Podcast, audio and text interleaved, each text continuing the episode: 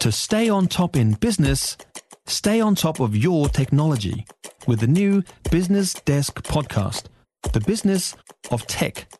Listen on iHeartRadio or wherever you get your podcasts. There's that old line that I've mentioned to you before about people not caring what you know until they know that you care. And if you've heard or seen Police Commissioner Andrew Coster over the past 24 hours, you will have picked up that he knows a lot.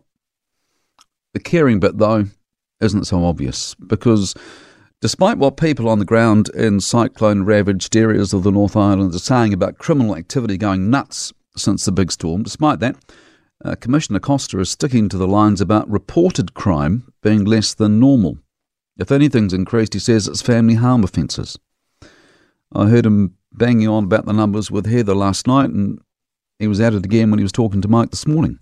He did acknowledge, though, that with all the communication challenges up there, with phones and electricity up, perhaps the reported stuff isn't a reflection of everything that's going on. But he's got his stats, got his bit of paper, and he's sticking to them.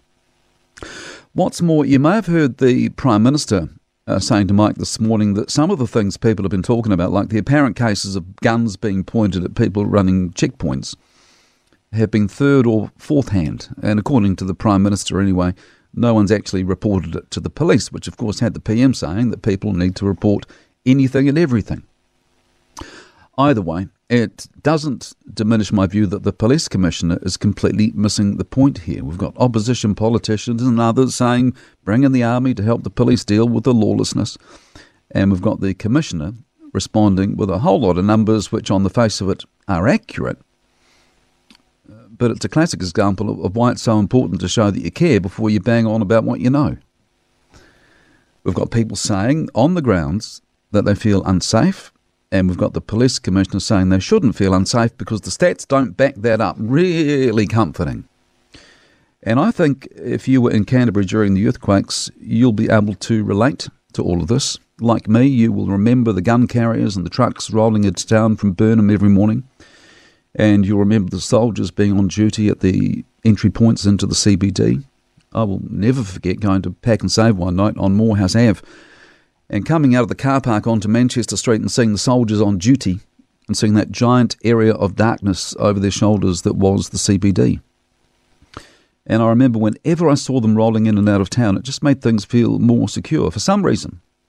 That these men and women were here for us. Yeah, don't ask me to tell you what I thought they were here or what they were supposed to be doing, other than taking care of the roadblocks.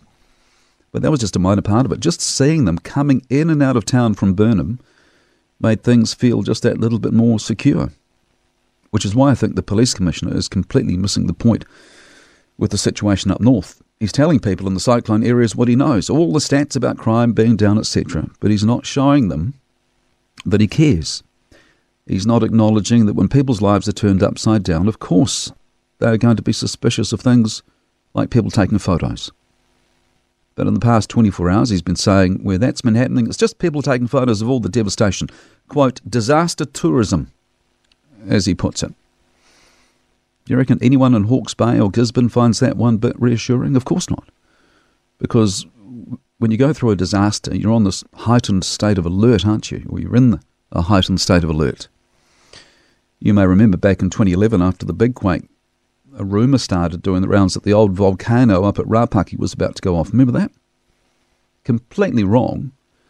But there were smart people who gave it credence simply because they were traumatised and because they were on alert for every possible threat to their safety.